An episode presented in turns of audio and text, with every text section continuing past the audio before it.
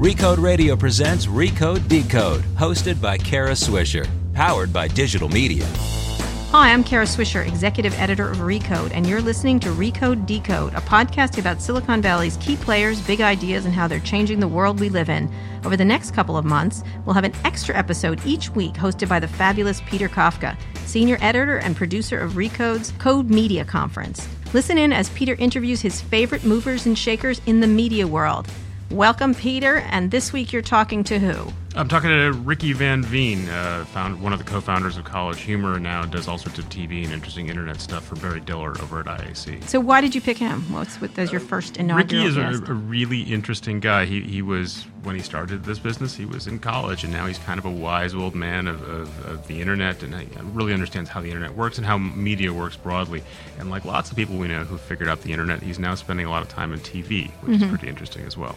Kids video is where it's at, correct? Video is where it's at, but TV is even really where it's at, uh, Well. according to a lot of people who are in the internet. All right, then let's let's hear what Let's he see has what to Ricky say. had to say to me. Uh, there are not a lot of people who work for, for Barry Diller for, for close to a decade. I'm talking to one of them. His name is Ricky Van Veen. He's a co-founder of College Humor, uh, Vimeo, a bunch of other cool and interesting internet sites. He's now well, still he's still working at for Barry Yep. Diller at IAC, working on television. Am I summarizing your your Yes. life story correctly, Yep. Ricky? And and and before we get started, I, I have to uh, really give it up for your uh, production team. Uh, I don't know if you were aware of this, but uh, but I, I got an email maybe uh, two weeks ago from you saying, "Hey, you know, I would love, love to do this podcast." And then someone followed up and said, "Here's the release form, and if you have any requests for food and beverage, uh, let, let us know." And I replied all and said, uh, "Yeah, you know, I, uh, I'll get the form right back to you."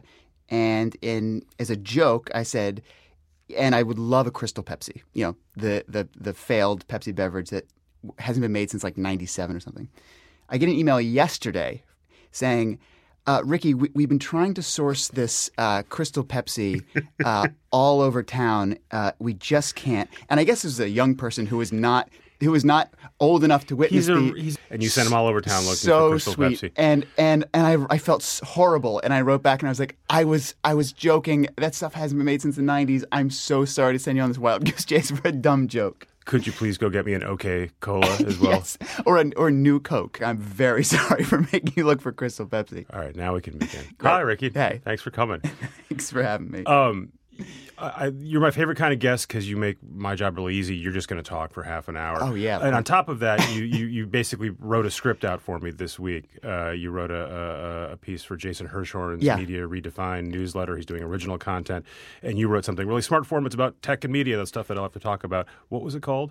Uh, I think it was called 13. Oh no, it's called Facebook is the internet and 13 other things media people talk about at dinner. So this is this is stuff in your head. You you have your feet firmly planted in both the tech world, the media world, old media, new media. Yeah. This is the stuff you're thinking about all day. Yeah, it's just kind of a, a, a structure to hang some random stuff I've been talking about with friends upon. So I want, I'll get to some of that in a minute. And Really, you should, if you're listening to this, you should be reading this. We'll link to it on the on the website. But I briefly want to talk about what sort of your path at IAC. You, you Yeah. founded College Humor, Yep. uh, very popular, very influential comedy site. Came to IAC. We're working on that, and over the years, you've morphed sort of from the internet to television. Yeah, right. You're of- the guy behind Chopped. If you've yeah, watched Chopped. kind of straddling both the, the, the, the digital and TV worlds. And with the college humor business, we've that actually has come in very handy um, because you know as I as I say in the piece, and I, we'll probably talk about it later. It's it's hard to monetize just an internet audience, right? Especially as things go to, to platforms, just because you have an audience doesn't mean that you're going to make any money. You have to do something on top of that, right? So, one way that we've found, or one revenue stream that we found that's been very successful for us is taking IP generated digitally and then selling it to places where you can monetize it, like television or like Verizon's Go 90, or like all, you know, there are a lot of buyers of premium content now or premium short form content is what we specialize in. For TV, we, we expand it into a full length show. So we have you know multiple shows on the air now, and, and even more in development. Every one of those things came from something on our YouTube channel.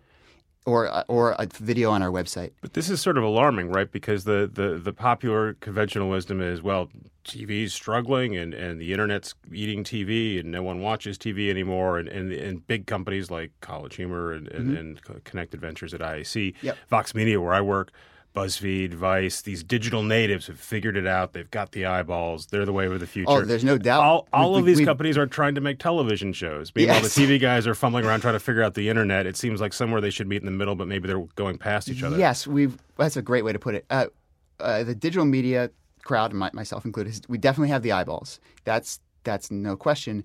But the monetization is something we don't have. So it's like it's like we have the the eyeballs. Uh, but, but not the monetization. And TV has is losing eyeballs, but still has monetization. So we both want one thing that the other person has, or the other the other party has. This seems pretty alarming, right? The TV guys are saying no one's watching us anymore.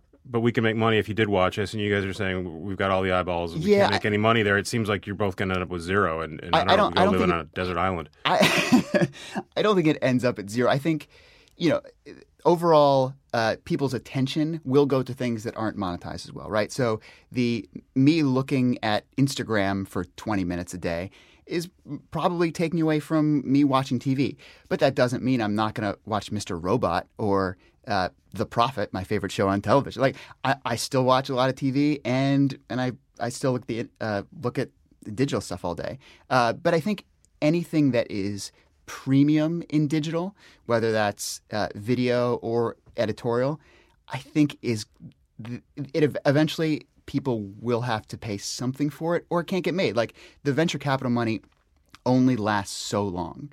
And no, uh, no, it goes on forever. It never stops. It keeps going. Just, they just I mean, maybe it will go on you. forever, but at, at some point, uh, at some point there, you have to kind of find a model and i think models are emerging so i, I, I would point to the chive um, you know, I, I know they do very, very well with this merchandise. Is the very broy, yeah, broy, mimi viral site. Exactly. These guys it, did some pranks that were famous it, for a, a, couple months. It's a lot of it's it's it's it's not super advertiser friendly. That you know, it's a lot of uh, TNA as they say, but um, but you know th- that doesn't matter because they make money on merchandise and and and you know another business like like Crunchyroll like that that has a, a very large following, but they charge people to subscribe for the for the freemium. So version. we're going to get into this yeah. in a minute. But but did you have this thesis when you sort of started making TV, or did you start making TV because it was a fun thing to do and you'd already done internet?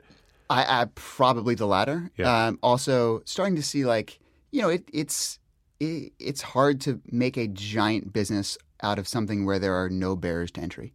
Um, and and you know, in, in at College Humor and Electus Digital, which is the uh, the kind of little parent company within IAC. It has uh, us and uh, a site called Dorkly, which is just blowing up. It's like nerd fandom culture, uh, and a hip hop property called Watch Loud. Like, like we have healthy advertising revenue there, and we make great stuff for advertisers. Um, but to really have a, a, a you know a giant business, unless unless you have you know uh, unless it's like at the Vice level where you're just. But then again, we'll go go back to this, but like you know, Vice isn't making their money from banner ads either. Like, you know, you have to have something else to it, and um, and so together we have this dual revenue stream uh, of of advertising and also taking our content and and licensing it elsewhere, whether that be TV or a uh, or an SVOD play or uh, whoever wants to buy it. All right, I, I, still have a sneaking suspicion I'm going to end up spending my remaining years working on a reality TV show, which, as long as you know I can pay my mortgage, I have no complaints about. Uh-huh. So let's start there. I want to go over some of the points. We won't go through all of them, yep. but some of the points you bring up in your piece. I think one of the first ones that caught my eye was you argue, look, pay TV business, cable business is in much better shape than you think. Well, is it, I, it is actually in good shape, or that it's just better off than? than I, I think? think it's better off than people think. I mean, it's the you know maybe it's just the, the media pundit world that we live in, but no people give it no credit. And it's like, hey, millions of people still watch this for fu- like the average American consumer watches what is it, four point five hours of TV right, a day? There's maybe? 90 million households paying it, for this stuff, but you look around, you ask your friends or your younger friends in New York or in college or yeah. definitely on the West Coast, and everyone claims they don't watch. There TV. is no doubt that people watch less television, and like that's you just look around. It's it's it's hard to get people to look up from their phones to the TV, and I realized that when I think it was maybe like two years ago, Key and Peele did a video they, that they put on YouTube letting their YouTube subscribers know and begging them uh, let, letting them know they had a TV show and begging them to, hey, we have a show, watch it. That that's crazy. Like if you are a you theoretically, if you are a Key and Peele fan enough to subscribe to their YouTube channel, you would want to watch their TV show. So it You- sounds like you're making the argument that TV is not in good shape. well, no, I'm saying it. I this is this is what I'm saying. It's it's definitely challenged, right? There's no doubt about that. Um, but I think it's better off than people give it credit for because they have the infrastructure to transition to the, the whatever the next thing is, where digital does not. Like cable already has the billing relationship. They already have people subscribing to content brands, whether they know it or not. It's all it's all in that bundle, and and they also have the bundle, which I think is you know despite the, the bad rap it gets.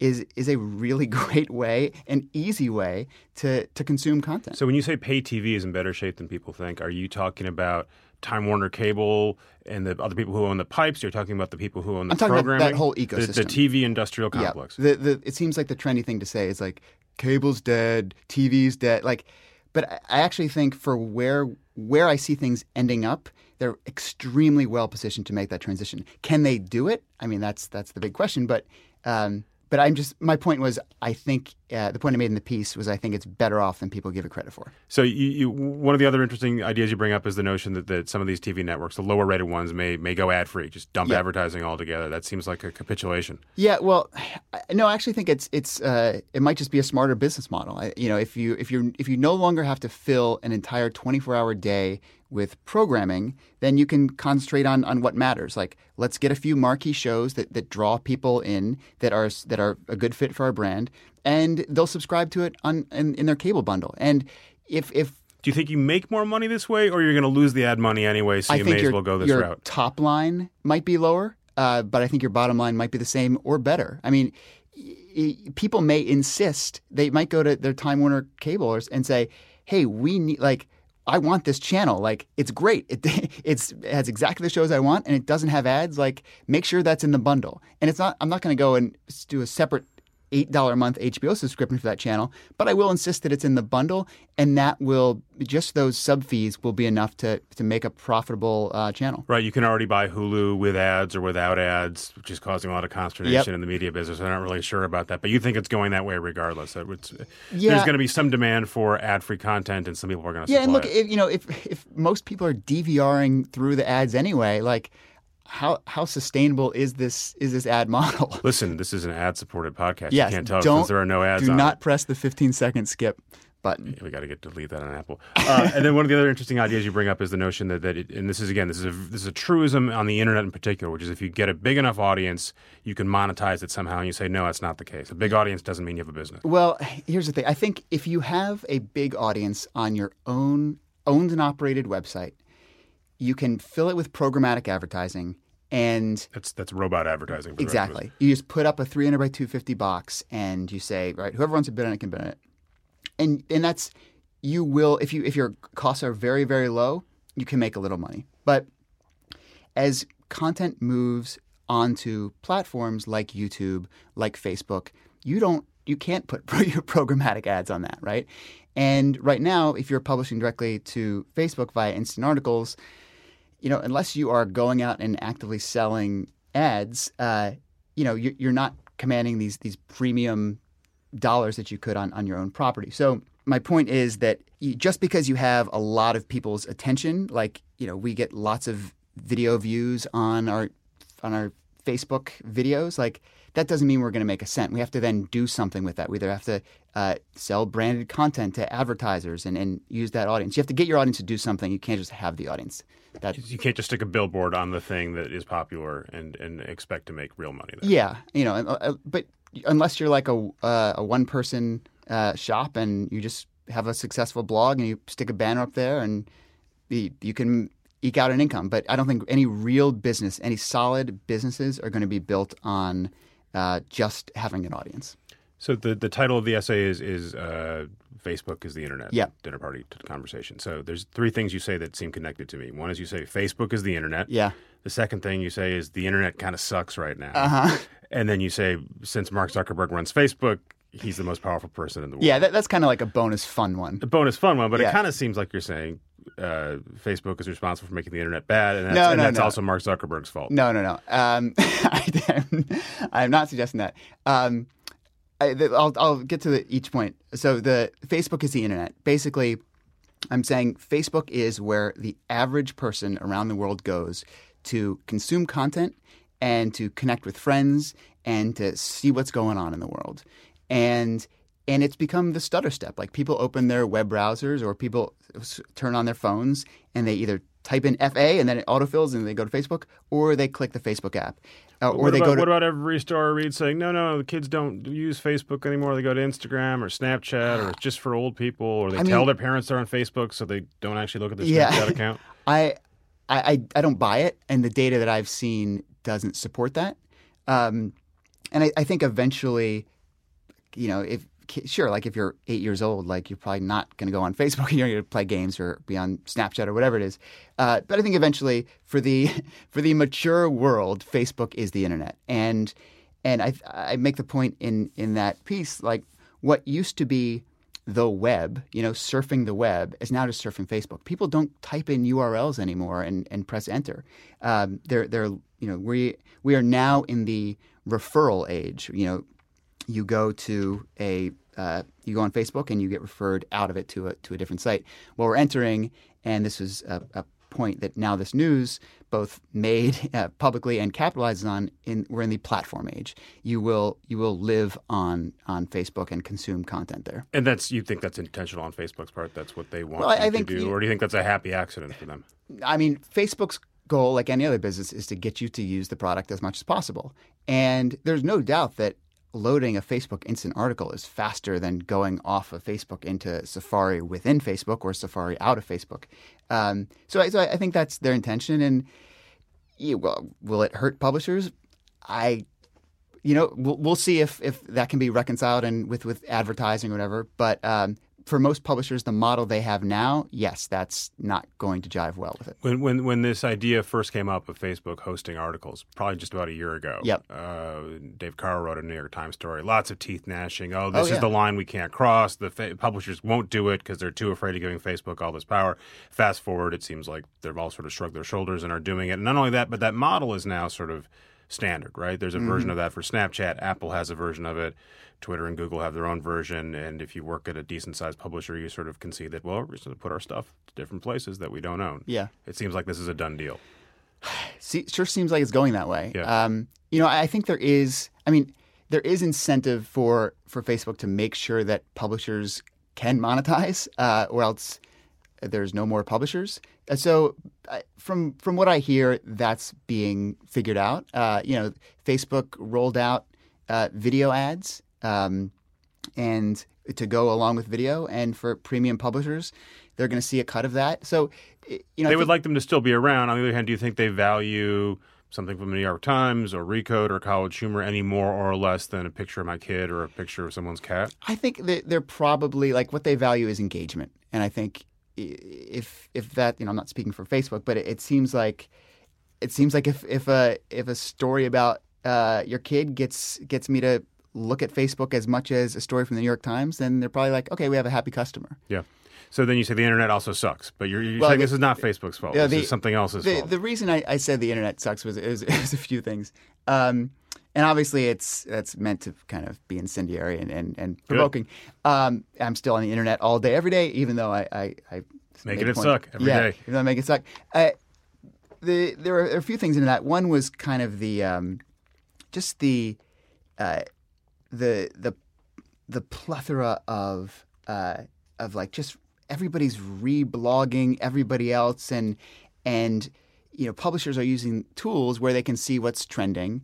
And you know and I would say like sites like uh, you know Recode and the information like they don't do this. But like there's so many uh, there's so many just like content farms out there that just like see what's trending rewrite it but make the headline a little more salacious to get more clicks and a little further away from what the actual story is and then it just gets regurgitated um, and and it seems like this pattern of like uh, the same things every day. Like, who are we gonna put in the outrage cycle today? Like, uh, is it Matt Damon's time? Like, great, let's get him, and he'll trend for a day and a half, and then it'll go away. Because he and said something naughty on Project Greenlight. Yeah, and it's Yeah. so, yeah, do you think it sucks for you because you're a professional internet content maker and you spend all your time on it, and that most It's people who ju- are clicking on these stories are quite happy to read about Matt they're, Damon they're, sucking? They're probably they're they're probably happy. Um, uh, but it's it's just it's getting kind of tiring to to be like, all right. eh, Another point I make in the the piece is like, all right, it's Columbus Day, time for the uh, backlash, and then the backlash to the backlash, and like it, it I just feel like it. There's not there's been nothing like new in the last couple of years to get excited about. I think this is going to air, or whatever the, the right verb for, for podcast distribute Uh-huh. is. Uh, Drop. Let's say drop. It's going to drop uh, a few weeks into maybe maybe early December, so it'll be a few weeks after after the attacks in Paris. Yep. But we're talking a couple days after the attacks in Paris. How do you think the internet did there? Sort of how much how much time did you spend consuming information from internet versus traditional media? You know, I, I think it's it, it, the everybody on online needs a take, right? And and it's like if you don't have a take, what are you like? Why are you tweeting, right? You're you're not going to tweet just to say hello, and so I feel like people feel like they need a take, and like, and you see like every brand uh, tweeting out their condolences, like ever, like whether it's like Arby's or I don't know if Arby's did that, maybe they did, but it it it just it kind of just um, What about it- people who aren't professional content makers? My wife and I were talking about this. Mm-hmm. She was like, I don't really know that I. I don't want to throw my wife under the bus, Uh-huh. I guess I just did.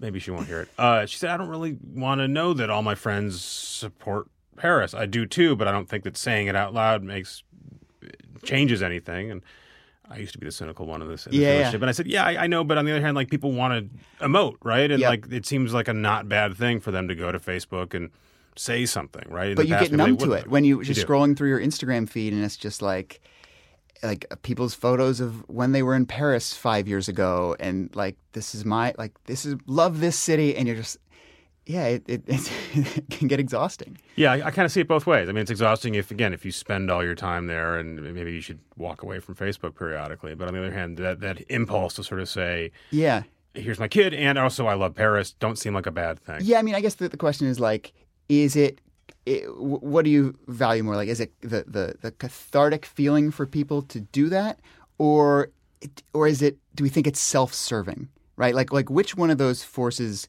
is is kind of pulling more So Um, you have this sort of ennui about the internet. Do you think that that this turns into something that enough people feel the way you do, and eventually, sort of, it changes our behavior?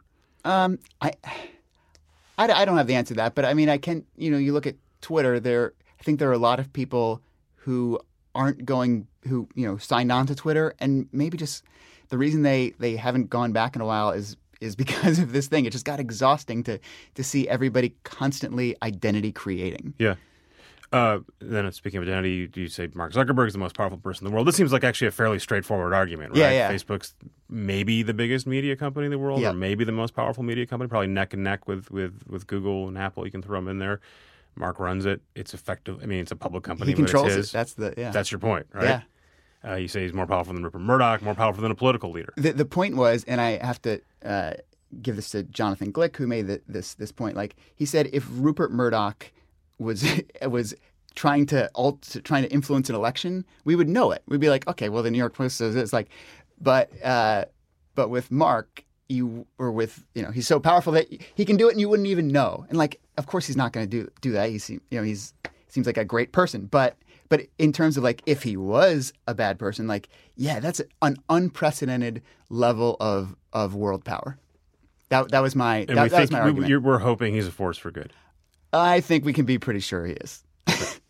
Uh, who do who do you, so Facebook's a big obvious company we all pay attention to. Anyone in the media business, even people outside of the media business uh, know how big a deal Facebook is. Yep. Who's a sort of under the radar or up and coming company we should be paying attention to Um, or not? Well, I mentioned in the in the piece Crunchyroll, and Crunchyroll um, is owned by um, Peter Chernin, uh, the, the the Chernin Group. They- Former News Corp, they former, former Rupert Murdoch number two guy. Yep. uh, now on his own. and uh, and I you know I think he's probably has a long a long uh, kind of um, vision on this stuff and, and saw where things were going and I think maybe bought it like a year or two ago. Why don't we describe what Crunchyroll Oh, is? so Crunchyroll is it's anime content, right? So it's Japanese animation. Japanese anime, and Niche there's content there is a in this part of the world. Yep, there is a large audience worldwide and in the U.S. for this anime content, and it's the kind of thing like League of Legends, where like people in the media intelligentsia don't know it, but it's gigantic. So their model is uh, you can see old episodes for free, or you can pay four ninety nine a month or whatever it is, and uh, and get access to day and date episodes as they air in Japan. Seven hundred thousand people have signed up for this. It's grown, I think, threefold in the past year or something. It, it it's just really remarkable, and and that's I look at that business and I'm like, that is if you you know we talk about cable being in a good place, like that's starting to look like cable. You have people who subscribe to content brands. They trust what the content brand is going to put out, and they give them their credit card and they say, take care of the rest. Now, I think what Chernin uh, should do, and he's they, they are a very sharp group, and Chernin himself is very very smart. Um, you know, then you can build off of that. Um, but a point I make uh, in the article is that if if they if Chernin said, I want to start the next Hulu, it's impossible. Like it's it's to cover to cover that much ground uh, to, to to be a general a general entertainment company. It would cost you billions of dollars to get To go acquire all that content. to go acquire all the content and then market Which, it. by the way, I think was his plan when he started this thing a couple of years ago. He wanted to go buy Hulu and was trying to bid on it and couldn't buy it. Well, I think this is a much smarter path because I think you can get there by tapping niche audiences. Like there are like passionate people will pay for things. And NBC is doing a version of this. Yep. NBCU is doing uh, a comedy. It's called se- called Seeso. Right, Yep. and I think the idea is they'll probably do other verticals if it works in theory, but it's m- sort of micro subscriptions. You think that's a powerful idea? Yeah, I, I think, but as long as it's targeted at a passionate audience, like it's, you know, if you take, like CBS is a gigantic company with great content and all this stuff. The CBS app, it's probably not as popular as Crunchyroll, you know, because if you're a CBS viewer, you're like, you're just, you're probably like, it, as as Price from uh, from Amazon put it, like he'd rather have three people love his content than 10 people like it. And I think that that's the the Crunchyroll approach. And you see it being rolled out in other companies like Drama Fever, which is like dra- like soap operas from overseas. Like there's an audience for that in the US. And, and and you think you can make stuff at a price or buy stuff at a price and sell it at a price where there's actually an actual business there. Yeah, I mean it's all about, you know, the holy grail in media is is recurring subscription revenue, right? Right. So you can you, you can make programming uh, you know, and for your audience ahead of your audience. Uh, to do a otherwise you're just doing a Kickstarter every time you want to have a new show, essentially. So you co-founded College Humor while you were in college Yep. at Wake Forest, um, and then built that into a thing. Um, if you were at college today and were Mm-hmm. starting an internet media company or a media company, what what do you think that would look like? Let's see. I would. I, I think right now, if you wanted to get into media, you have to think. I'm. I need to figure out how to sell. How to use influence to sell something. Right. I would start and I would publish directly on on platforms. I wouldn't. I probably wouldn't even have a website. So you just Ricky on Instagram. Yeah. Um, I mean, you could always have a website for SEO or people want to find an archive of your stuff, um, but it shouldn't be the primary distribution mechanism. And and I'd cover something very specific and build out from there. So, I, let's see, if I was at Wake Forest today, I would I would say I'm going to start with ACC football, and because I know there's an audience for that, and they're probably not that well served. And so I'm going to just write about ACC fo- football, build that up, see if people will, you know, either buy merchandise or subscribe to what I have to say, then grow from that. And then so we're going to cover another conference, and sooner or later you, you've you have a a sports subscription media company.